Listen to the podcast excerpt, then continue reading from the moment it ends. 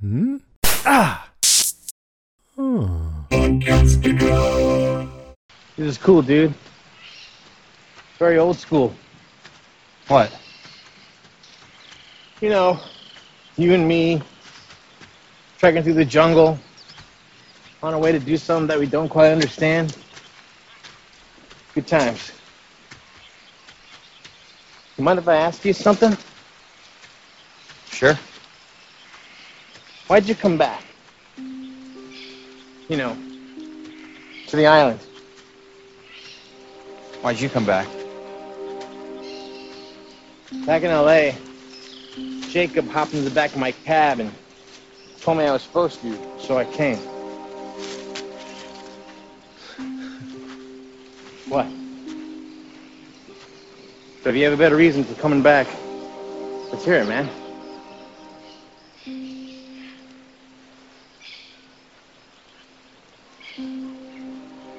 Came back here because I was broken.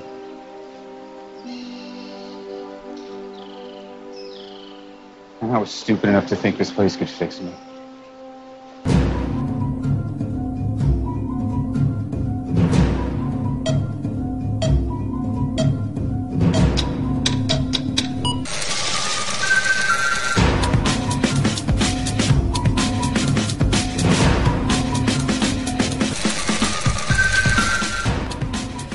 Welcome to another episode of the Revisited Podcast. I'm Ben.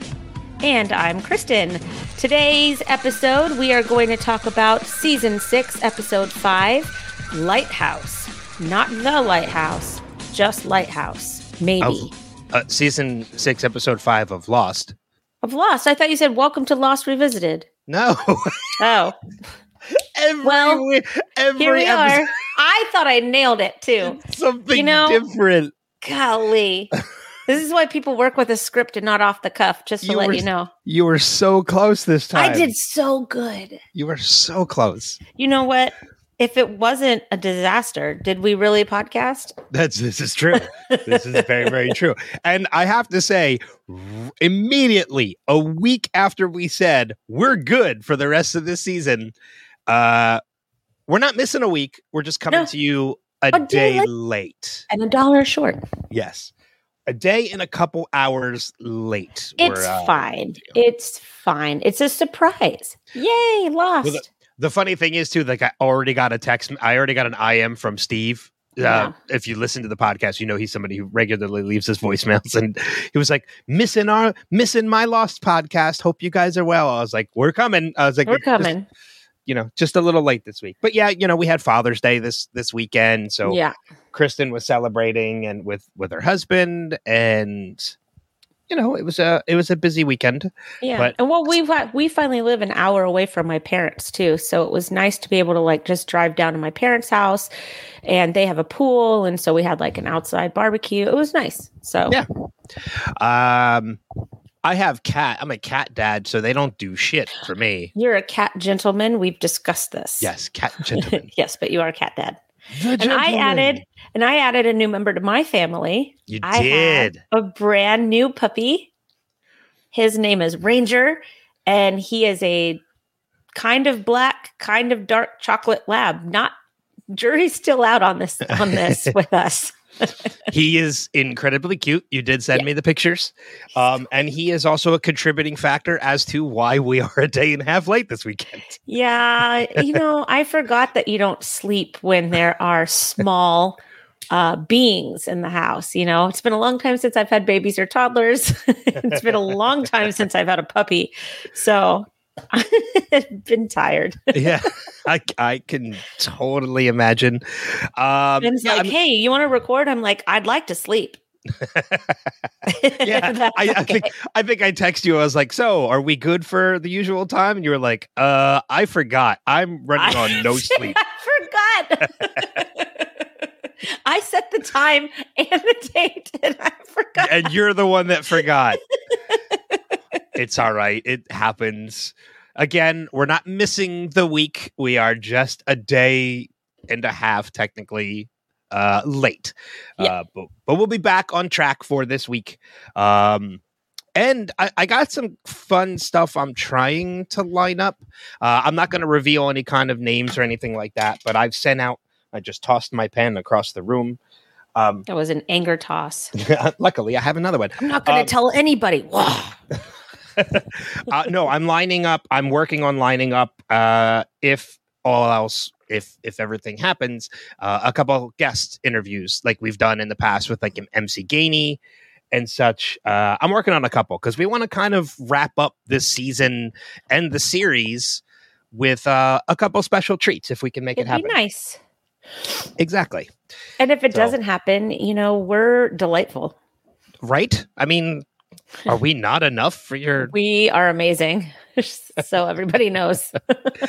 Although the show that we've chosen to do next, uh, it's going to be very difficult to line up those guests if we try Oh no, it won't. because they are still very much in demand.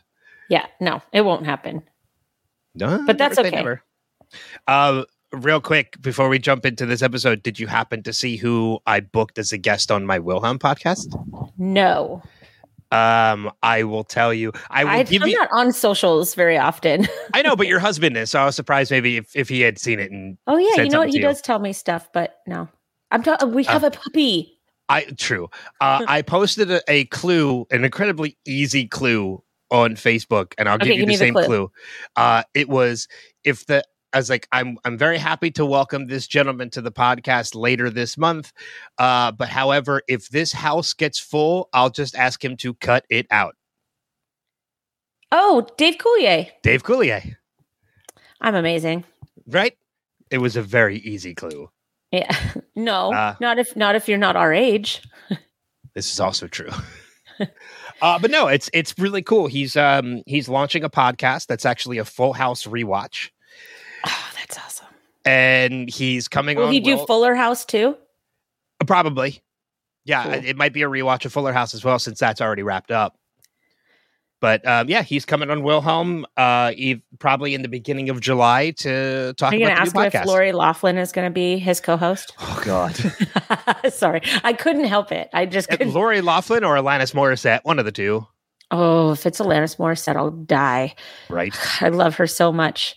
Well, you know the Um, connection between the two of them, right? Yeah, they dated forever, didn't they? Yeah, Or they were married or something. they dated for a long time. We're Yeah. already off track. Um, but uh, like the rumor is that you. Uh, oh no, what's the song? One of her songs is about him. oh, it's um, It's not it's you. you, ought to know. Is it you ought to know? Okay, I'm all right. pretty sure. Yeah, I do love the fact that she was with Ryan Reynolds for like seven, eight years, something crazy like that. Like she was. Yes, they used to because they're both Canadian, and they used to be they used to be uh live-ins. Like I, I remember what was it? Was it MTV Cribs or something like that where they did her house? Wow, I'm dating myself right now. Oh, trust me, you're not dating yourself as much knowing that Alanis Morissette used to be on You Can't Do That on television on Nickelodeon. I do remember that too, because of course I do. That's that's dating ourselves. I used to love that Oh, show. man. You know what? Our generation is the best. Our generation rocks. Yeah. Um, okay, so before we get started, I do want I want to put it out there on the brainwaves too. Uh, the podcast waves. Dave and I had a great idea for your Wilhelm podcast, and you can edit this out later if you want. But I, I have to say it before I forget. So we're watching the original Mission Impossible last night with the kids, and Ving Rhames used to be my favorite part of that movie when I first saw the movie. And so I'm sitting there and I look at Dave and I'm like, you know, don't you? I feel like Ving Rhames was like the first really like quote unquote cool getaway car man. Like he was the cool hacker dude. And since this movie, there's been so many cool hacker dudes in movies. And so Dave goes, that's a Wilhelm podcast right there. And I said, Top what are you five favorite like Top man five favorite like top van guys. man man in the van. man in the van. Yeah. There's a So lot just- of them. I know. That's why I so Dave had that idea last night. So There's I'm passing even- it on to you. That's a good one. I'm actually going to write it down, um, and I'm not editing out in case I forget it. Um, but like, I, even just in the Mission Impossible movies, there's been a couple new man in the van characters. So we've only watched the first two and Ghost Protocol. We haven't watched any of the others. And Ghost Protocol, I only watched because Jeremy Renner is in it. So, Mhm. um, I'm but I'm genuinely surprised you're watching those movies. Uh, we watch it on Plex so that Tom Cruise does not directly get any money. Oh, okay. All right. Um, I will. I And will. in that way, Scientology gets no money. okay. All right. I. That's my I- beef with with Tom Cruise. His his movies, his money goes directly to Scientology. Well, I mean that's that's my deal with Hogwarts to uh, what with Hogwarts as well because I'm waiting to buy a pre-owned copy so that none of my money goes to J.K. Rowling. But now we're getting, you know, now we're we're getting into politics and it's Scientology is not politics. It's okay. It's, It's it's, religion. evil. Yeah. Um, it's not but- religion. oh my uh, gosh. I will. So I will tell you back to the Mission Impossible. So then we'll jump into Lost. Promise, listeners. Um, Mission Impossible. The first one is great. The second one is okay. Um, the third one with Philip Seymour Hoffman is Oh. I've seen that one. Okay, so I've seen the first. I've seen two because the fourth one is Ghost Protocol, right? Fourth one is is Ghost Protocol. So I've seen Um, one through four. Rogue Nation is excellent. Fallout is fucking phenomenal. Is Jeremy Renner in it? I think I don't remember if Renner is in Fallout or not. I don't I can get a is. Renner guarantee. I'll watch it. Um, Henry Cavill is, Yeah. and it was it was right around that time that there were a lot of rumors as to who was going to be the next James Bond, because He would be He- such a good one. and when you watch Fallout and you see everything Cavill does with his character, you're like, Yeah. holy shit, yes, Cavill could be Bond. Cavill should be Bond because he Hmm. is amazing. I in also Fallout. think that Idris Elba should be Bond. Oh, so do I. Idris Elba could be everything. yes, I would like him to be all the parts. Um, and the the advanced reviews so far on the new uh, Mission Impossible are that it's even better than Fallout, Okay, which so were you? No, I read the article, and then we'll get to Lost. I Yes. promise. You know what? Let's start a podcast, you and me, that says Kristin and Ben talk about nothing. it's the that's just- Seinfeld of podcasts. and that, that's and that's our that's our podcast. Kristin and Ben talk about nothing, and it's just our really bizarre, directionless banter. we really should, and we'll just call it derailed. okay, perfect. Yeah, Derailed, derailed. lost, revisited after hours. Um, so, so I read this article that the Mission Impossible people, uh, Tom Cruise, are trying to get a monopoly on the good theaters because and and have the theaters sign like some sort of an agreement that they're only going to show Mission Impossible, eh, the new Mission Impossible movie in all of the good theaters like the Dolbys and the IMAX and stuff like that instead of Oppenheimer which comes out within like a week of each other, Ooh, which is bullshit. that uh, okay. I I will say up front. I'm not a huge Christopher Nolan fan. He is very hit or miss for me. yes, but, but- Cillian Murphy. But well, not only that, Oppenheimer has a phenomenal cast. It, everyone's in it. I, I Yeah. don't know how you get that many A-list people Well, in a movie. Nolan. I- I well, mean, yeah, I love you know. I love Christopher Nolan. Like I'm the opposite of you, I- but like I'm don't get me wrong, The Prestige, fucking amazing. Um Inception, I like fantastic. the Batman movies. I like the first two Batman movies. Dark Knight Well- Rises, I did not like. You got, but you have to give it to them that they had to kind of pivot, pivot, the yeah. direction. Uh, there, there was nothing they could do about that. No, I totally agree because I know Heath Ledger was supposed to make the return as the Joker in the third movie. And it would have been brilliant. It would have been amazing. It would have been brilliant. I mean, I think that they did the best with what they had to do. Eh, I just didn't like Tom Hardy.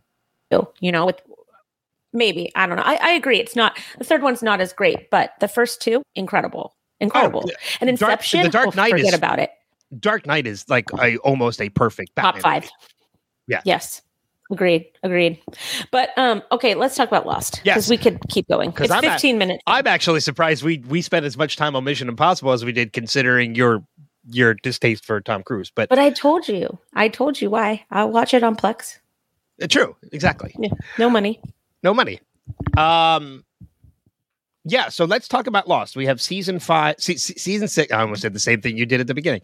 Uh, season six, episode five, Lighthouse. Uh, Spoiler filled podcast. There you go. I was just about to say that. For those of you that are not aware, uh, this is a spoiler full podcast. So be forewarned, there will possibly be. Actually, I know for a fact in some of my notes, we're going to talk about some stuff. No, it's you know yet. what? It is um it's impossible not to talk about the end of this series At this point, for yeah, the no for this specific episode. I agree. I agree because there are a number of revelations that I came to watching this episode.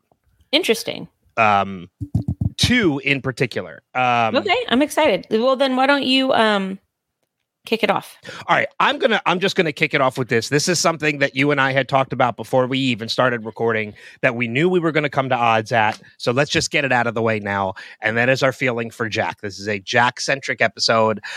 I'm gonna put this out there, and then you're gonna rebut to it, and it's gonna be we're gonna see where we go with it. I I want to say watching this episode, and uh, I already know you don't feel the same way. Um, I feel like this episode, by the end, made the character of Jack more relatable and likable. Mm, how so? Um, th- just the whole aspect of seeing Jack as a father, which very this episode is actually very appropriate coming off of Father's Day. Father's Day. I had the same thought that this is like we should call it Father's Day special. Re- really, like it's, It's totally all- all about being a coincidental that this happened. Well, Um, also Jacob acts as a father as well. How so? We'll get there. So Okay. t- talk about So, but I'm very like, how? So, do you feel? I know you feel differently about this because you told Yes. me have the button ready. have the button Um, ready. So, for those of us, those of you who've listened to the past, you already know what the button is, and if not, you'll hear it at some point. Um, because Kristin's going to tell me push the button. Push the Um, I'm not, not going to push it right yet. Um, but yeah, like I felt like seeing Jack as a father kind of made him more relatable and and likable as a character. Like I feel like this is the flip towards the good Jack that we're going to get for the rest of this season. Like we've already seen it a little bit, we've already been hinted at it, but I feel like this was kind of the switch because like everything that happens with the lighthouse is definitely a point of like how do I how do I put it? Like it it's it's it's feelings come to a head and then now we're to see this version of Jack kind of come forward for the rest of the series. And see, that's fine. Like I see what you're saying there, but this is and and I'm sure that this is a turning point. I forget to be honest cuz I forget everything in my life. Um but this particular episode, he's a jerk. I mean, he's just he's a jerk. Um, maybe not in his flash sideways. In his flash sideways, he's a grieving son. He is estranged more or less from his son. You know, you see patterns have have emerged on that side, right? In the flash sideways. Um, and he has a really great moment with his own son, and they go back and have pizza. And you see that there is some sort of resolution with that. But when you're on the island, he's his usual jerky, very self obsessed self. Um, I, I can agree. the way that disagree. he pushes around, the way that he pushes around Hurley, just he he's so dismissive to him. You know, he just what does he say to him? Hang on. Um, he said, "Oh, when um they're walking in the woods, and he said, I came back because I was broken, and I was stupid enough to think that this place would fix me." And so Hurley tries to have like a moment with him. He's like, "Dude, I'm sorry," blah blah blah, and he goes, "How much longer? Where are we going?" Or I- like before, when Yeah. when Hur- Hurley's just like, "Hey, we got to go." You know, we can't tell any- anybody else. We have to go, and and he's like, "I'm not going anywhere with you, Hurley." It's like, dude, he got you into the temple because he knew what to say.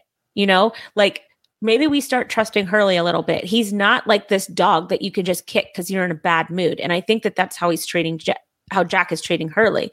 And then, and then at the end, this is where I wanted the button. he's sitting there and he's at the lighthouse and Hurley's trying to find 108 degrees and all these visions are going by. And he goes go to go to 23 degrees. And he does it and it's his house right? There's more than there's like hundreds of names on this wheel right? And Jack sees his. He's like what does he want from me? Why does he watching me? Why is it all about me? And then before he asks Hurley do you want to see what your number looks like? He smashes the fucking lighthouse mirrors and then he runs away like a petulant child. Push the button. Jack just sucks. There you go.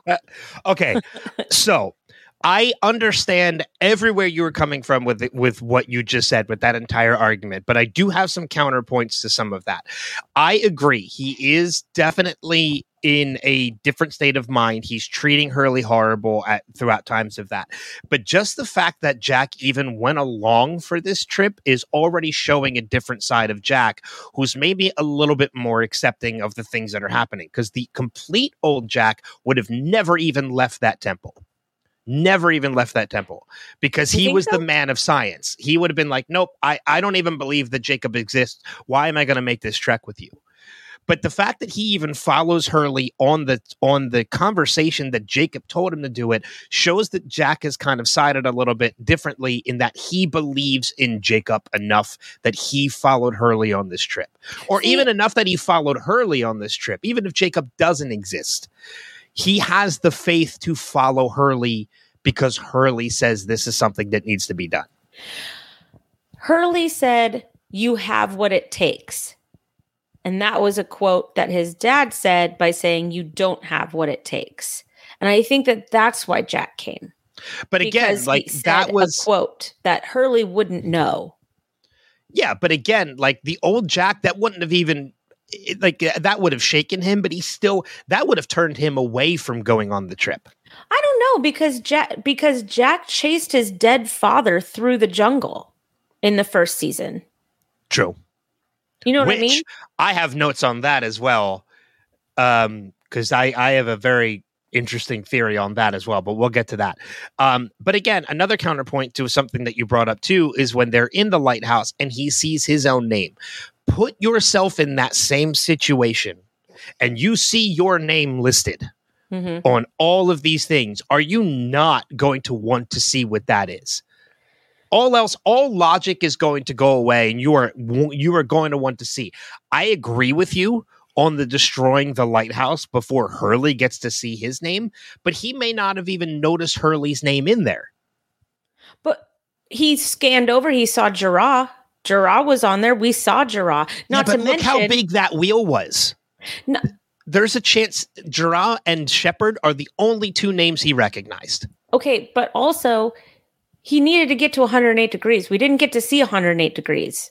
Like it, it's just it was so unbelievably selfish and like he's just like do it right now and then he grabs a, a telescope and he starts shattering mirrors and he's like bah! like he hulks out and then he leaves but on the other hand jacob knew that had to happen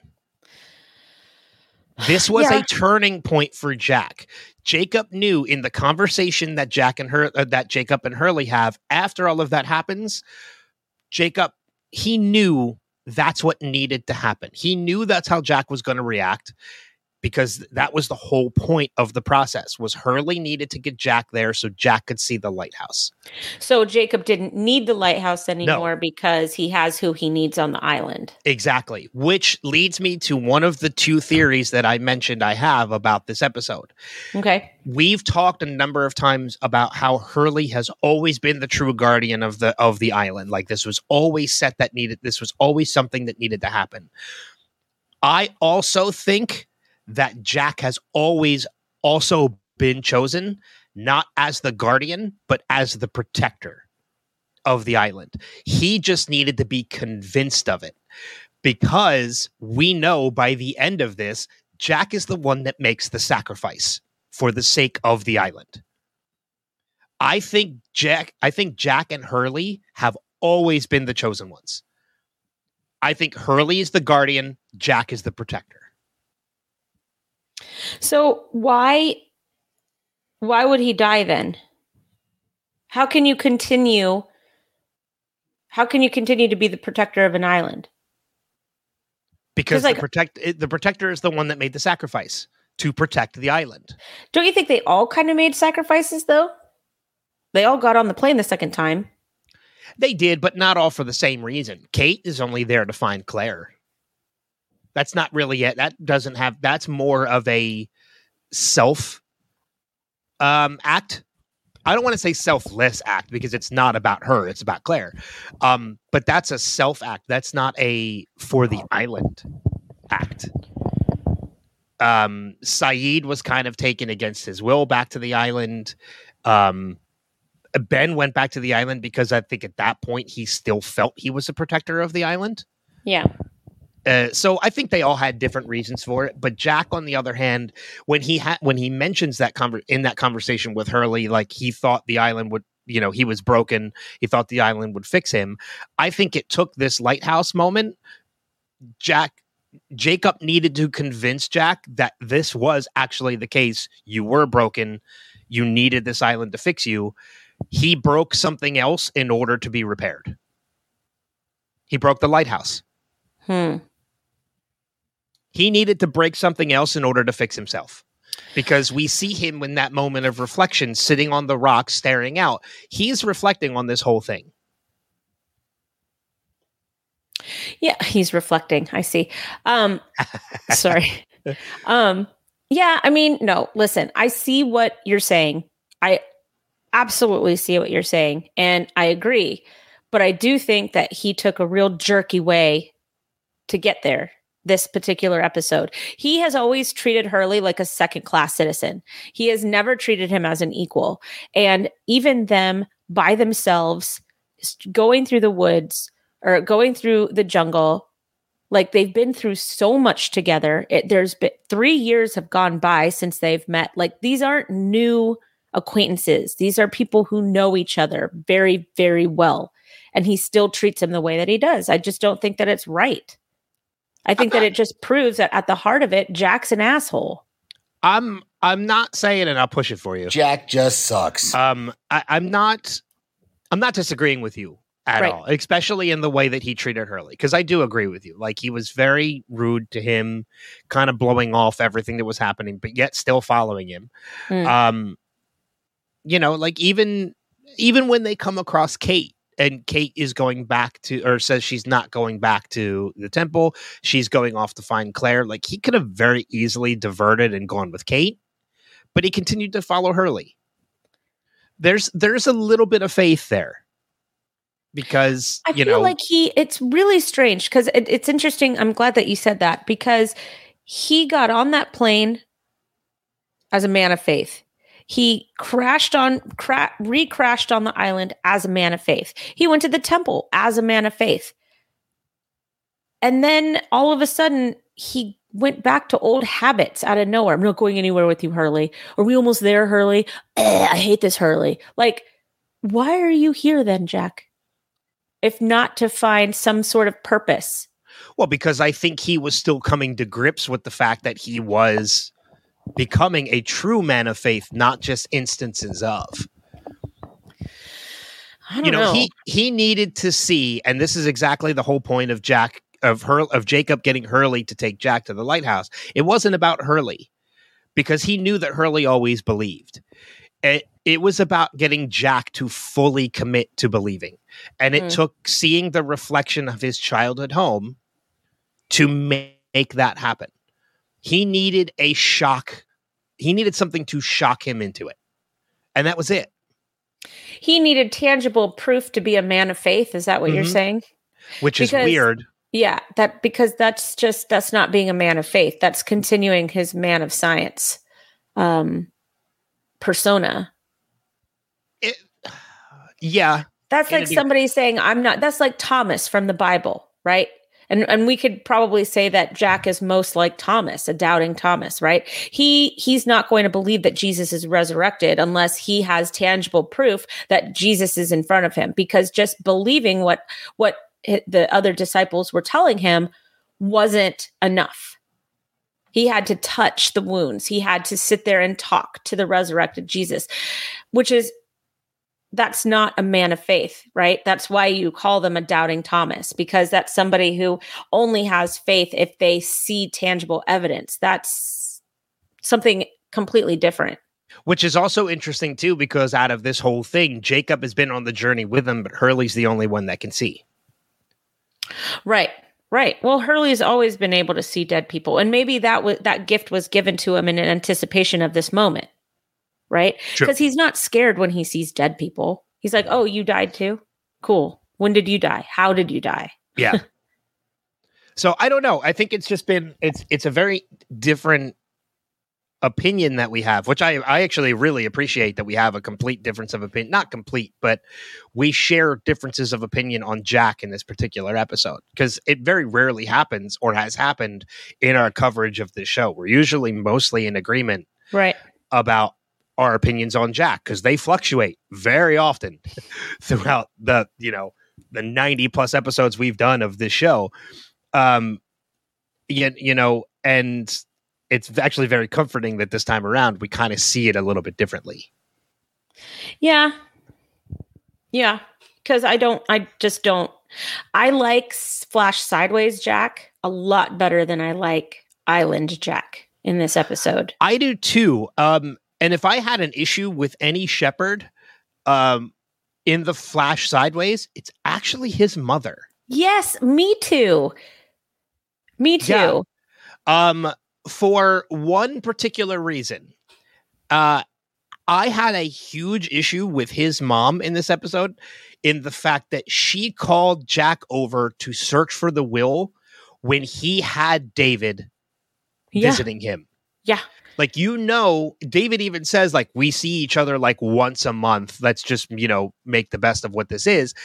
His mom has to know that. So why would you pull them apart? Like why would you ask Jack to come over during that very little time he has with David when that is something that could have waited a day or two? Maybe she knew that he was trying out for that piano thing How would she know if Jack didn't? Because she could talk to David's mom. That's okay. That's also true. But I mean, because like, remember, he was close to his grandfather because he was crying at the funeral and he was really upset and sad. yeah. But, But, I mean, like, at the same time, why wouldn't you tell your son that that his son? Why wouldn't why wouldn't Mrs. Shephard, because I don't know her first name, tell Jack that his son David was a piano prodigy and had this huge thing that was happening that day? And Well, because maybe I don't think she go and knew. and maybe you should go and secretly watch it. well, because I don't, yeah, I don't think she knew. so so then well the, then the entire Shephard family sucks. Well, I mean, I don't know. I don't. I don't agree with that. I think this is something that David was keeping to himself because, as he mentions in that conversation, which, by the way, the conversation with David and Jack at the end, I actually started getting a little emotional. I did too. I did too. It was. It was Because very. that's the kind of stuff that you want your dad to say to you yeah, if you're estranged from your dad. which I am Right, in my Right. own personal life. I am. right, Have been for a very long time. right, right. You have your cats. You're fine. I, I I'm a cat gentleman. It's fine. um, yeah, but I mean, but I mean, even that aside, like the whole, like the conversation, like, and again, it was something that made Jack more a more likable character for me because, like, hearing him saying like that was never like I w- I'm I'm gonna love you no matter what. Like, Right. yeah, like that got me a little emotional watching that. Um, but I think this was something that David was keeping from everybody. Like, there's a part of me that thinks maybe his mother didn't even know about this. Probably um, because if he didn't make it, it would have been devastating. Yeah. But well, and that's just it. Like he didn't tell anybody because he didn't want anybody to see him fail in Right. case that happened. You know, and, and- Well, he said, "I pro- I made mom promise not to tell you." So I Oh, that's mean, right. So his mom didn't his- yeah, but then his mom's out of town for this huge audition. Well, that's what makes me believe possibly his mom didn't know about the audition. Right. No, I she's think you're known right. she's known that he's been a piano player, but she probably did not know about this audition. Because you're right, she would have been there for that. Yes, a hundred percent. especially if she's known all this time about him being the, this great piano player. Mhm. She would have been there to support him. Right. So I don't think anybody except David knew about this audition. Right. No, I think you're right. I think you're But- right. But again, like getting back to Jack's mother, like this looking for the will could have waited a day or two, especially after the conversation that she has with Jack about like, you know, when Jack says, "Well, I was petrified of my my own father," and she says, "Well, maybe your son is petrified of you." Well, then why are you pulling him away from him? That's why I was saying the entire Shephard family sucks. Yeah. Like Jack, Christian, and Mrs. Shephard.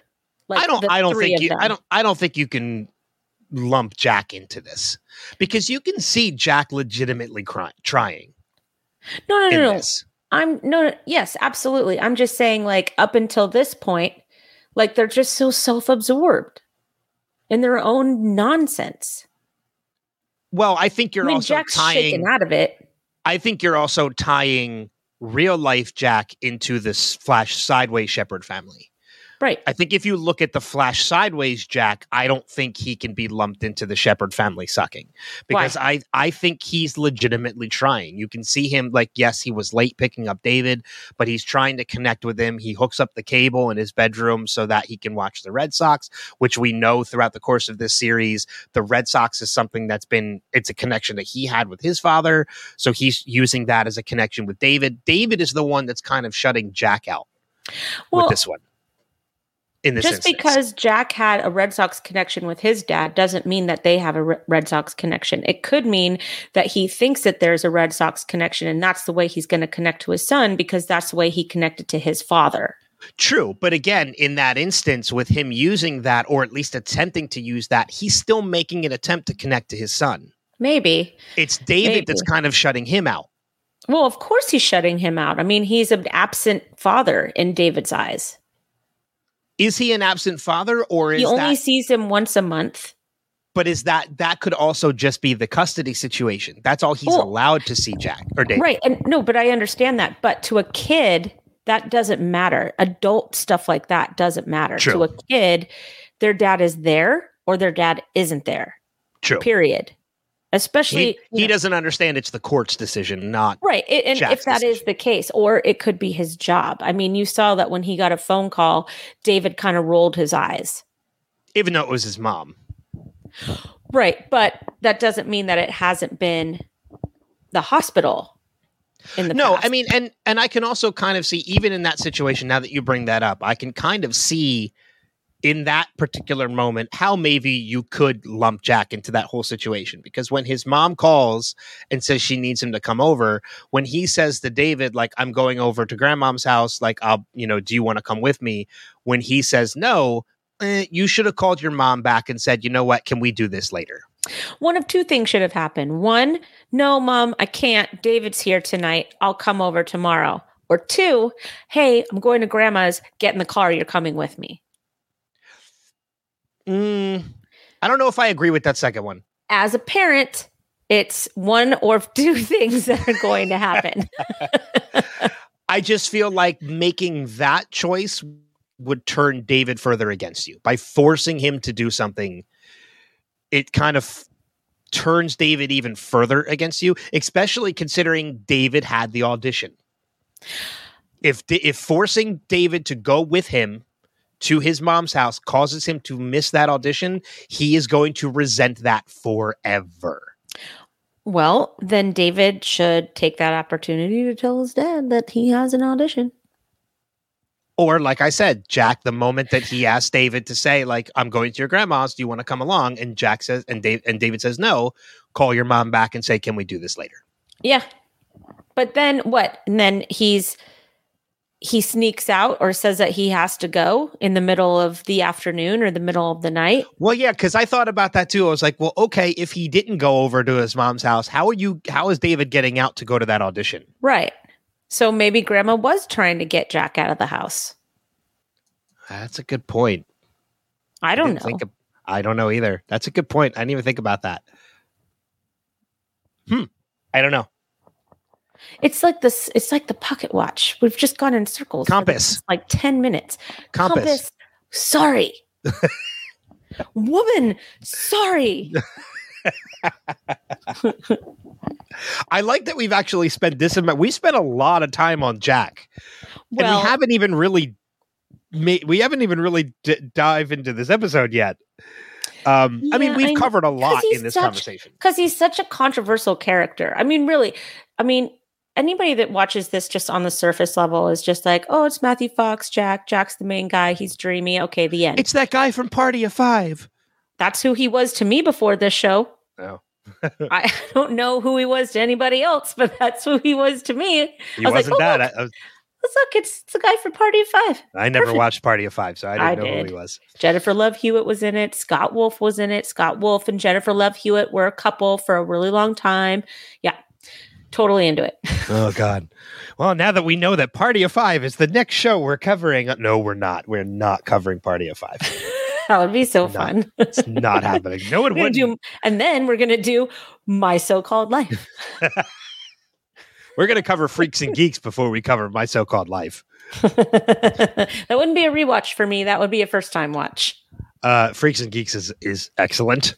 It's such an amazing show. But anyway, um, yeah, I mean, there's just it's just uh, it, it kind of Jack leaves is, me- but Jack is a controversial character. Sorry, He- that's what I was is. saying. and he has been he has been for a very long time he is a very complicated character um even though like as you mentioned he on the surface can look like a particular like oh he's the lead he's the hero Mm, he's really not No, Um, no, he's definitely not the hero. But Um, it's funny because I think that I, I'm so sorry. You, you go. no ahead. no no no i was just gonna say like he you're right he's not the hero but he kind of becomes it by the end it took six seasons to get him there Hmm. again he's the one Kind that of makes like- the sacrifice Kind of like Bran the Broken. Blech. Sorry. Eight seasons it- to get to it- the trash can ending. It oh god, I know the ending that will cause us to never cover Game of Thrones or even rewatch Game of Thrones for that matter. If you Um, want to hear a rewatch on Game of Thrones, go to House Podcastica and dig deep. Other than that, it's not happening again for this girl. Um, and it kind of got me thinking as well too, because like Jack is not a father in the actual present timeline. Uh, he even says at one point to Hurley when Hurley's like, "Oh, I think you'd make an amazing father," and he's like, "I'd be a horrible father." Um, I think that moment right there when he says, "I would be a horrible father." really stems from issues he has had with his own dad. Um, he knows this, like he knows this and fully realizes it. So, why in the Flash sideways is he a father? Like, eh, does he have a son? And I think it is because having his own child and working through issues, he he uses having his own child to work through his own issues with his father is what gives him the closure to move on. I think that that's what kind of all of us do as parents is that we try to we try to heal our own childhood traumas whatever they may be by doing something different with our own children. Oh, then I'm fucked. no, but I do understand what you're what you're saying. Like you're right. Like we we kind of make up for mistakes. You know, we try to make up for mistakes by with our own children, Right. which I, I don't have. But I get the the idea because I know enough people who are parents. I've dated people with children, so like Right. I I know I know exactly what it is. Yeah. I, and and that's not, you know, and that's just like anybody that has some sort of of of childhood gap or trauma or anything like that, you know, that's listening probably understands that, you know, you're like I'm never going to be that kind of a parent. I'm never going to do that for my kids or I'm never going to, you know, like you try to break cycles with your own kids if you can catch the fact that you're in some sort of a toxic cycle, Yeah, which obviously Jack and Christian were. Yes, I mean it's it's one of the things that I post pretty much on Facebook every Father's Day is that I've, uh, you know, I I've learned the man not to be from my father. Right. You know, it's the reason why I'm estranged, uh, you know, estranged from my father as well as his side of the family. Like I've learned who n- I still learn things from my father, but they are who not the person not to be. Right. Right. You get it. Um, but I mean, like, yeah. So I mean, I totally get it because I've been in that situation. Um, I was lucky enough to escape that situation, whereas some people are not as lucky about that. You know, Jack has had these issues for most of his life. Um, including chasing his dead father in the jungle. right uh uh, you know so I, I feel like like all of these instances of all of these survivors that we're seeing in this flash sideways yes they are adding to the story but they are also closing they are giving every one of these characters the closure they need to Mhm. move on Absolutely. Absolutely. And and and from that point of view, I see how I see what the point of this episode was in the flash sideways. Mhm. It felt good at the end, which is what we're which is what the writers are striving for in the flash sideways. yes right? But when I'm talking about Jack on the island, he's acting like Jack of old. He's acting like a petulant child. Um, I'm glad he's staring out at the ocean. I'm glad he feels better after his temper tantrum. But I'll tell you what, if my son throws a temper tantrum like that, he's not going to just get to go stare at the ocean and then have everything be okay again. I, I, yeah, I mean, I, I, I really hope that you never have an instance where you your son destroys a lighthouse. I mean, it's, you, you, you know, He's he's destroyed many things, okay, in his short 10 years of life. All right. So let's just let's not quibble here about that. but if we could move on from Jack for a moment.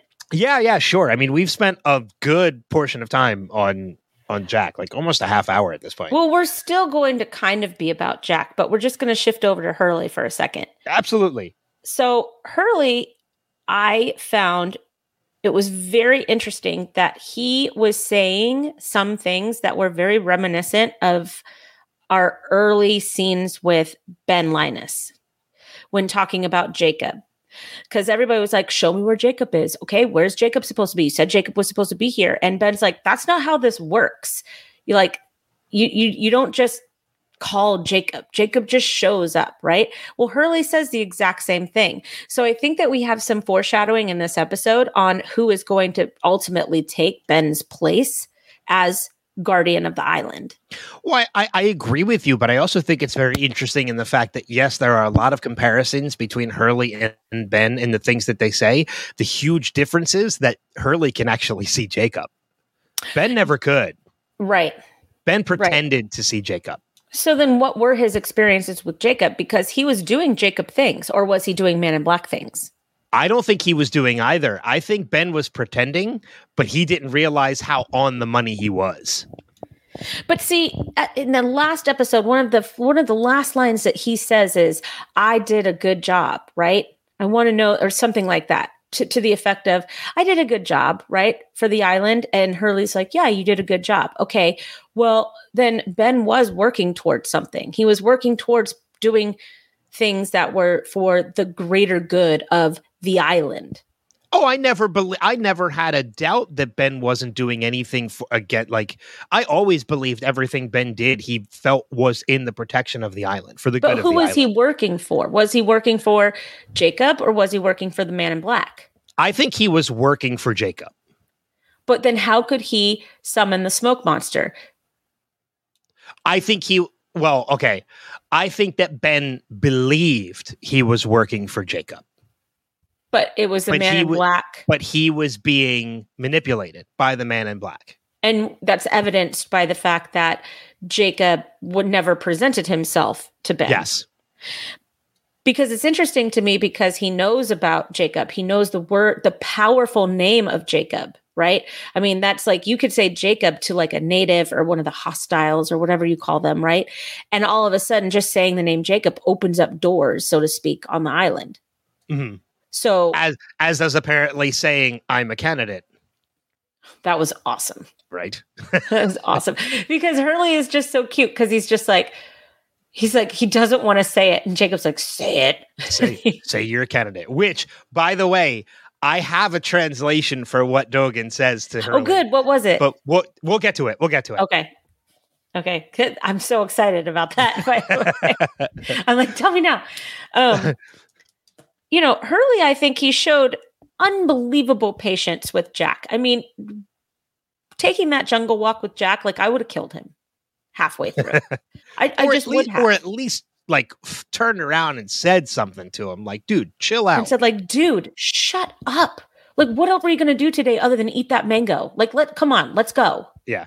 let's go for a walk you know it looks like you need a walk buddy um uh oh so hurley follows a map on his arm that leads to what looks like an omega symbol was that an omega symbol or was that just a rune I think it's just a rune. I don't know if it was an omega signal um, or symbol because it had it had like the the circle at the top plus the two tails on either end but i couldn't tell if it was connected or not in between actually- to make I- a full circle I can actually tell you because I screenshotted it. It is not an omega symbol. It is just Okay. Because i was thinking oh omega means the end you know like i wonder if this is like where he's supposed to go because it's the end of his journey um so that sucks it's funny because I actually, as I watch the episodes, I'm always taking screenshots of particular scenes because I have to create the cover art Uh, for for the podcast, and that was actually one of the scenes that I screenshotted. So I just went and looked at. I already chose which one I'm using, and it's not that one. So I went back and looked at some of the other ones, and I I saw that one. I'm like, nope, not an omega. okay well i'm glad that we all thought that i'm glad that we both thought that it could be an, ome- an omega symbol Yeah, It means that we know our, our Greek letters. Um, We're so smart. but yeah like and it's also interesting to me too that by the end of this like the the roles kind of flip between jack and hurley because you know hurley's the one that's going on faith. He's taking jack along on this journey. The for the main objective that hurley doesn't know the main objective is to get jack to the lighthouse so that he can kind of come crashing down literally in breaking the lighthouse so that he could have this revelation. Mhm. Whereas at the at the same time, when he had when Hurley has that final conversation with Jacob, Hurley is kind of in shock because the point for Hurley was to get Hurley and Jack away from the temple because somebody's coming and there's no saving them. it's interesting too because Kate, Jin, and Sawyer are also away from the temple. So five of the candidates are safe from the temple. the only one that's there is Sayid. Yeah, that's true. But Jin is also on his way to the temple. With Claire. True. Yeah. I However, mean, we don't know what's going to happen because with that, Notlock shows up. We'll talk about that when that comes he's up. my that's not John. That's my That's friend. my friend. The minute she said that, I was like, "Oh yeah, I remember this." part. This Yup. It's so weird. I love it so much. um yeah, Savage we- Claire. it's it's it's funny because I'm thinking of like I'm I'm watching this episode and I'm like, oh, like Claire's the new Rousseau, and I'm like, no, she's actually not because Rousseau was not crazy. Like Rousseau was just a survivor. I mean, she was crazy, but she was crazy from being a survivor all for being those alone years. for 16 years. Yeah, it was isolation sickness, basically. Um, whereas Claire has whatever The she's been touched by the man in black. Not Yeah, and that branding looked like the same branding that they did to Sayid's chest. I missed branding. What When branding? she said they branded me, "Oh, and she she shows her arm, and it's the same kind of shape that it was on Sayid's chest when they tst him when they did the test on him. so she's been to the temple." Yes, Okay. I think that she's been to the temple, and I think that they've tried to they tried to drown out the darkness probably as well, and they tested her. I'm I, I think that they did exactly what they did to Sayid to Claire. Except uh, I don't understand the poking with needles thing because that didn't happen unless it was like acu- acupuncture or something. Maybe. Well, but I also I also don't think they put her in the water either. Because when they did it to Sayid, Sayid died. That's true. Well, And they maybe were- and- sometimes they don't die. Okay, that's that's also true. But then the water also got murky with Sayid. I don't know if that would have ever happened. That water probably still would have been murky if they had done it with Claire. But I think that the water's murky because Jacob died. Uh okay, that's a good point. You're right. Cuz Jacob was the one that was killing was keeping the water purified. Right. And without Jacob. Oh, that's right cuz the water was already murky before they put Sayid in it. Right, It 'cause they came in, because they're like- Sayid. This has never been like this before. Well, then if Uh, well, then that also leads me to believe that they never put Claire in the water because then why wouldn't it have worked? because Jacob didn't Jacob scratched her name off as a candidate because she became a mother. So you think that would have just uh, Jacob would have just then ignored it and allowed Claire Yes. to become touched by this darkness? Probably. All right, fair enough. I don't know. I'm just let, let, let's say for argument's sake that that's that that's what he did. That he only protects candidates. That he only protects uh worries and cares about candidates. Because if he did care about other people other than the candidates, Boone would still be alive. Shannon would still be alive. Eko would still be alive. Shut I'm sorry to anybody watching the video version of this. It's so funny that anytime either one of us says that name, we just automatically look off camera to make sure our devices are not picking up. but I have think, I have two devices within earshot Oh of that name, so like they could have. It's it's just it's always a crapshoot as to which one heard me first, either the one in the kitchen or the one in the bathroom. Right. I don't need a bathroom Alexa. I do for music. Oh, okay. Well, there you Yeah, go. I just- bring my it's just to phone in. Music. I do that too, but uh, it's to play music as well. I get that. Anyway, So, don't you think though, if that Jacob cared about everybody the way that he cares about the candidates, right? Then all of those other survivors wouldn't have died. He would have found a way to save them, especially So- Eko. So once the name is scratched off, once the name is scratched off, then it doesn't. You're no longer under Jacob's protection. Anything Maybe. can happen to you. I, I mean, I don't know, but let's say that that's true. It would at least make sense on why um, Claire wasn't affected by the spring or anything like that. If if that's what happened to her, Yeah. I can I can see that. Yeah, I mean the, the stuff hopefully we're going to find out more about that with with Claire. Um there's a lot about the Claire storyline that I don't remember other than the fact that she basically went Amazonian. right? Um well, don't you find it interesting too that Jacob was found by Hurley right by the murky spring? Almost like Jacob was contemplating like the state of the island by just staring at the spring. Because he couldn't do anything about it. If he could, he would have cleared that spring up. um yeah, I didn't put any thought to the fact that he was by the spring. Oh, really? No. I thought I did. I I I really wanted I didn't have time to take like a little deep wiki dive or anything like that. But I, I, I just I just kind of took that as in that was the area where Hurley was alone, so that's where he approached him. but he didn't approach him. Hurley found him. He was sitting by the spring with his back to Hurley. Well, I mean that call. So, like again, like, uh, okay, I see where you're coming from with it. I just kind of took it as in like that's where he went to meet Hurley because that's where they would be because alone. you know that these showrunners don't do anything without having a specific reason why. Maybe he was touching t- testing the pH levels of the spring, Okay. You're adding adding chemicals and chlorine. adding chemicals to make it. To he's got to shock the spring Got back. to to- take the algae out. yeah. It's summertime. God, that's so stupid. Um, You're stupid. you're You're stupid. Um. I like that our Hurley conversation turned into a Jacob conversation.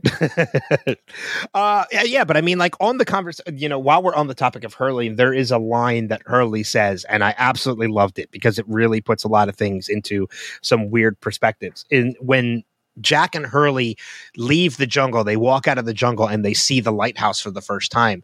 You know, Jack, you know, Jack says to Hurley, he's like, "How is it we've never seen this before?" And Hurley's response is, "I guess we weren't looking for it." Mm. and like I lo- I love the concept of that because that's actually how a lot of things are in life as well. Is sometimes you don't find something until you're actually looking for it. There are things that are staring you blatantly in the face, but you don't notice them until you're ac- it's so it's actually something that you're looking for. Like when you get a new car and then all of a sudden sudden you see your new car like all over the road. Yeah. Oh my God. We, that happened to me last year when I bought my new car. I see the same model. Yeah. Every every everywhere. Yeah. Everywhere I see my Yeah. We got a Subaru Outback and I love the Subaru Outback so much, but I always see Subaru Forester, Subaru, Subaru Crosstrek, like all of the other Subarus on the road. The minute I got that Outback, all of a sudden every other car was an Outback. Yeah, I'm the same way. Like I when I bought my Altima, like I see freaking Nissan Altimas everywhere. now. Yeah, right. They're everywhere. So that's a good example of like you don't see it until you know that you see it. Until it's something that's in your mind that you're you're consciously or even unconsciously looking subconsciously looking for, you don't really notice it. Uh, Although I did have the same notes that that Jack did with that one.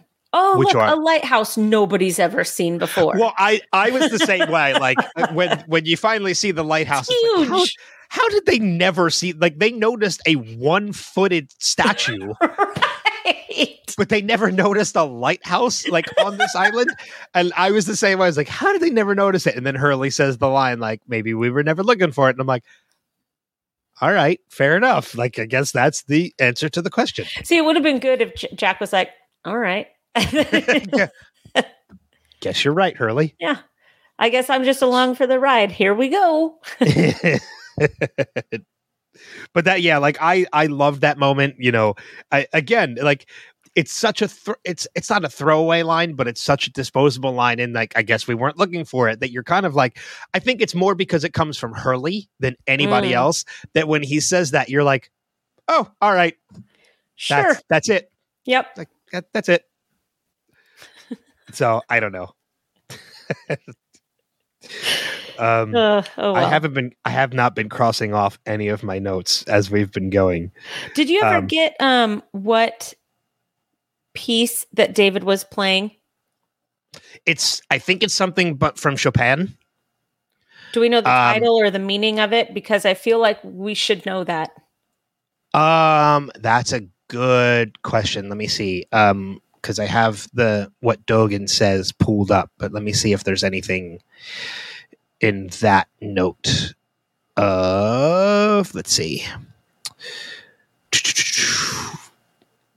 Uh, outside of the conservatory, let's see. David has an audition for Williams Conservatory. Welcome. Oh, that's interesting. Didn't see that before uh, the Williams Conservatory, uh, there's a sign outside that says "Welcome all candidates" Oh When- my gosh. when Jack shows up. Um, no, it does not say what. At least not in this where I'm reading. It does not say what he was playing. Um, but it looks like if it, if it's if it's anything, if it's if it's according to the sheet music that was on David's desk, it's a fantasy impromptu by Chopin. Because I would assume the sheet music that Jack sees on his desk is exactly what he was practicing for Right. this audition.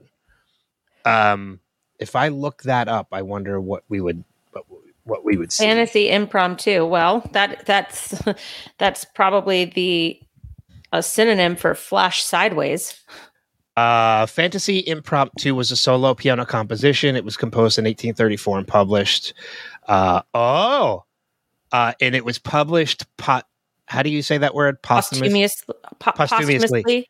Yeah, posthumously in 1885, despite Chopin's instruction that none of his unpublished manuscripts were to be published. So it is a piece of music that was published after Chopin had died. Interesting. So that kind of fits a little bit. So everything, see, and that's why I wanted to know because Yeah. everything is on purpose.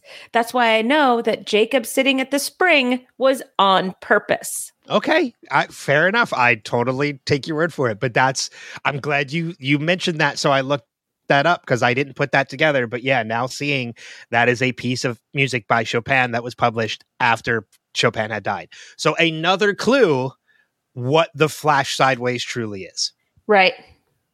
including Jack's appendectomy scar at the beginning of the episode. That was amazing. Yeah. That was amazing. And then, and then during that same episode, they go back to the site of his appendectomy. Oh, that's right. They did it in the caves. Yeah. That's right. I didn't think about that too. I forgot that happened in the caves. Yep. Um, let's talk about the caves for a minute while we're there. Yeah, I love it. um, You know, This is the most. This is the most like distracted we've been. Like squirrel, squirrel, squirrel, squirrel. I need that for the soundboard. Soundboard. Squirrel. Squirrel. Um. Oh God, that's getting added to the soundboard. I gotta write that down. Oh, great. Um, that's gonna get some use. Uh, so yeah, I mean, I I kind of found it laughable, but in a great way, how Hurley is just so comfortable with those two skeletons in there now. Because I think I remember like he kind of freaked out when oh, he yeah. saw them in there before, but this time he's literally leaning right next to them, like, oh, I wonder if this is us. I just love it that he's like, what if this is us? And like we died and then like here we are, but these are our bodies. And you're just like, yeah, dude, you're just his mind is way open to any possibility right He- now. and he's so comfortable with it, like it, like it doesn't bother him at all. He's leaning against the, the cave where he's literally just an inch away from these two skeletons, yeah, talking about how they could potentially be them, right, right. and doesn't phase him at all. Like he's Right. just like, oh, like yeah, this is what it is now. Like this is our lives. But this is Um, a totally new Hurley too, because this Yeah. isn't what Hurley was like. Like, seriously, probably pre taxi ride, he was he completely changed after that taxi ride with Jacob. Yeah, He's just going with it now. since returning to the island. yeah, Like he Well, I feels mean- like he has a purpose, and now he's just going along with it. that's true. He ha- he is the most comfortable on the island since returning. Like Mhm. he loved being a cook. He he was he pretty much weirdly reunited or united Miles and Pierre Chang. Um I still love that moment in the van. oh I wish that we got more of that. you know, Well, I that mean- needed to be longer. we did get Hurley and Miles playing tic tac toe with like leaves and sticks and such, which was great.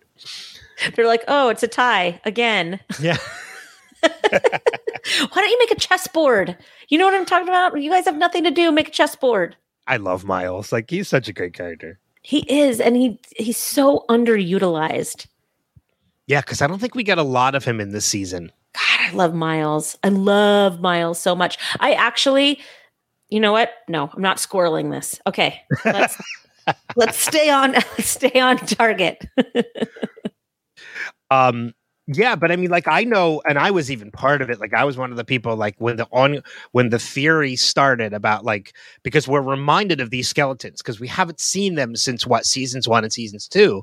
Mm, you know season two it's been a while so they kind of have become forgotten lore of the show until we were reunited with these skeletons again and not only are the theories start to come out like okay who are these characters again because when we first see them we're just like oh these are two skeletons in the cave like wonder who Mhm. these people are but now we see them again and now we start to theorize a little bit like who are these people could they be them are they Rose and Bernard? Because Rose and Bernard were to, was one of the biggest theories as to who these That's two what the skeletons were. were. That was a huge theory at the time as to who these skeletons are. But we've already seen Rose and Bernard. But we saw them in the past. We did not see them in the present day. Are you sure? Yes, we have not seen them since they jumped back. Since after the incident, we have not seen them yet. The last time we see them is when they're still back in the 70s. Because remember, they're running from the Dharma Initiative.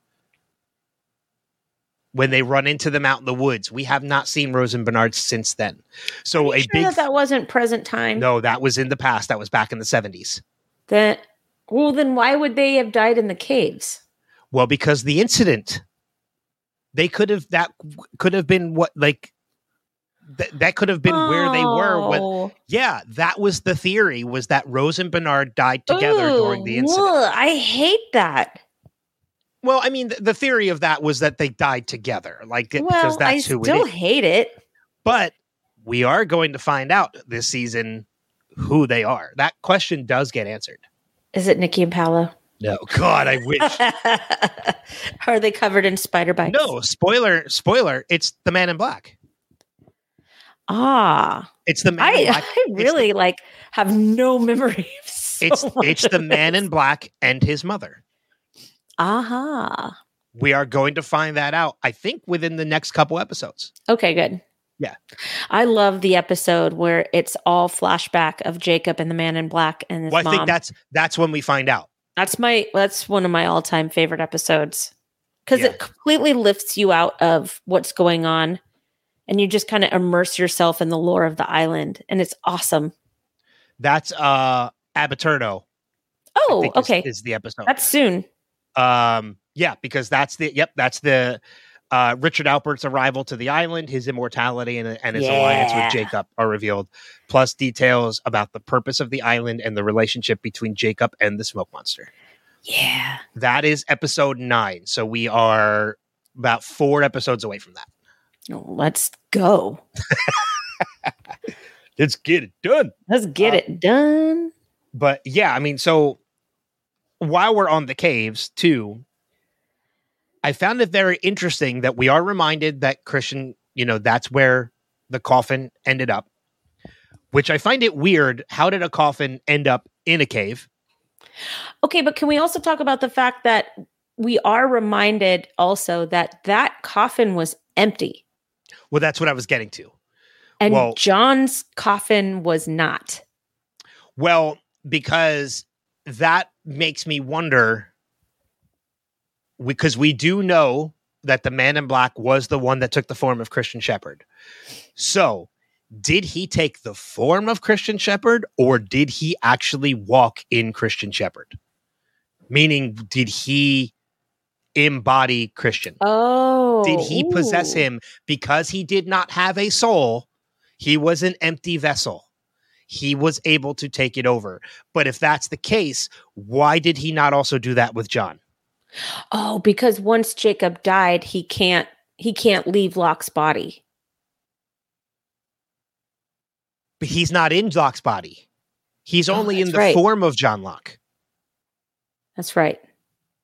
That's where Yeah, a lot I the don't know. confusion comes Because he can't leave because he can't leave this form. Like we know this. So why why can't he leave the form if it's not his actual body? You're right. Hmm. But that's what I mean. Like if he was, if he pos- literally possessed the body of Christian Shephard because it was a dead body, Mm. why did he not also do that with John? Why did he not take John's body? But he didn't. He didn't take his actual body because if he took his actual body, everybody would have been able to see Christian, and only Jack was able to see Christian. And I think Hurley saw him like once. So do you think maybe he just took the form of Christian, but the body of Christian Shephard is still just missing? Like he flew out of the coffin or something. Or the man in black hid it so that he could be so that nobody would question the fact that he was playing he was playing as Christian? I don't know. I mean, because look at the issues that are happening now. Like, if you see, with you know, now that he's in the form of John Locke, the issue is that now that they know John Locke's body is there, they know that he's not John Locke. But if that happened back when he took the form of Christian Shephard, but then you found the body of Christian Shephard, you would know that's not Christian Shephard. Mm, You know what I mean? yeah. There's still Mhm. a little confusion when it Oh comes well, to it's like the man body. of science, man of faith thing, right? It's Jack's need for tangible evidence. yes. So of course he would have to hide or get rid of or somehow have Christian's body disappear because Jack would never believe that that was his dad if he fought, through the jungle if, if he he could knew go it. back and see the body. yes, Okay. yeah, that's the point I was getting at. Like the the body had to be hidden. I see. I see what you're saying. Yeah. Yeah. So maybe he's Which- in the bottom of the ocean. He's fish What- food. Well, which also kind of explains the fact that, as I mentioned, how did a cab, how did a coffin get into a cave? Like, it's not going to fall out of a plane into a cave. It I had to be Jack brought into moved the in cave. there because Jack said that he busted that coffin. He busted the coffin when he realized his dad wasn't in it. If I remember correctly, he finds the coffin in the cave. So how did it get there? Is what you're That's saying? that's what I mean. Like, it had to have been brought into the cave and then the body hidden, I feel like you need to go back and watch that episode. I'm going to make a note of that. just to maybe confirm our our suspicions. Yeah. about everything. So again, the, I mean, we're going back to season one with this, so it's it's been a while. Right. So if we forget, uh, you know, apologies. Um, let me see. I'm looking. All right, so while you know, I'll just bring it up now since I already have it up. Do you want to know what Dogen says? I do. it's actually kind of funny. Um, because it's interesting. We see Dogen in the Flash sideways as well. That was nice. Um, I love that actor. I'll take any of that actor. oh God, Bullet Train, so freaking good. So good. I love that movie so much. Ooh, we should do we should do a showtime on Bullet Train. Oh, I'm for that. yeah, let's do that. I'm abs- I'm absolutely for that.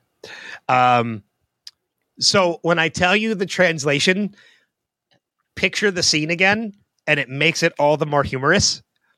Because if you remember correctly, just to kind of repaint the scene, Hurley says the whole "I'm a candidate, I can do what I want," like you know, it is what it is. Dogen speaks all these words in uh, Japanese. I, I believe Japanese or Korean. Turns away in kind of a huff. Hurley says, "What did he say?" And her, Jacob says, "You don't want to know." So what what Dogen says to him is, "You are lucky that you are protected because if you were not protected, I would cut your head off."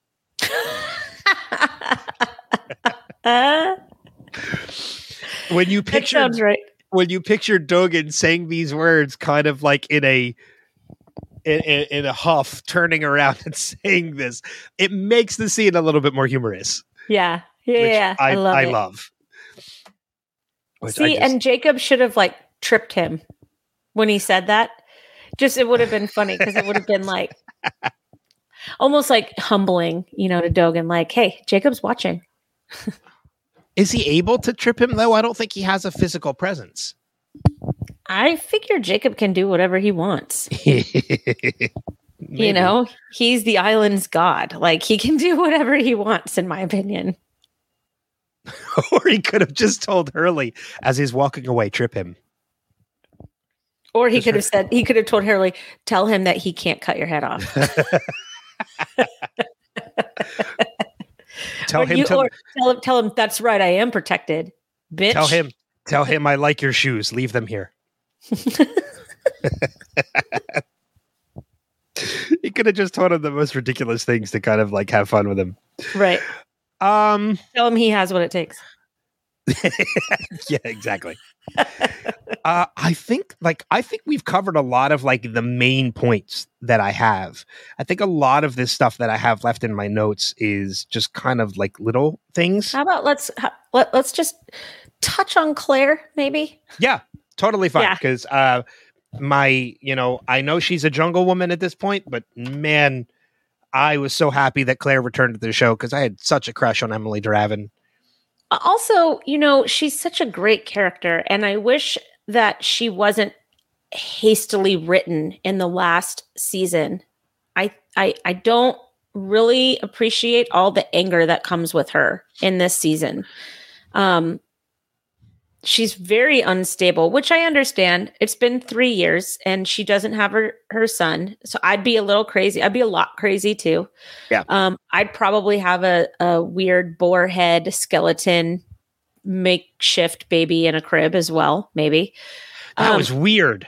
yeah, it was like that was like Yellow Jackets weird. It's, I mean, and it's weird, especially considering the fact that she knows Aaron's not there, but yet she still has that like, like that Yeah. totem of him.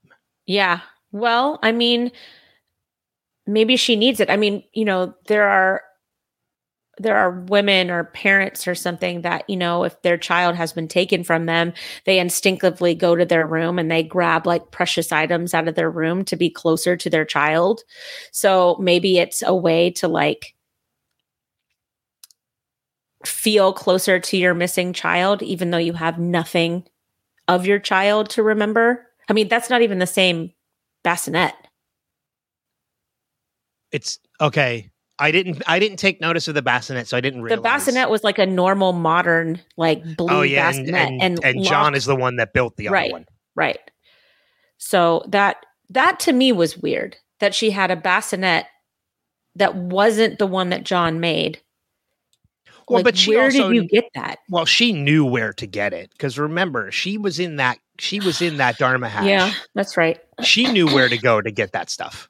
Where do you think the darkness? Well, we'll get to that whenever it is.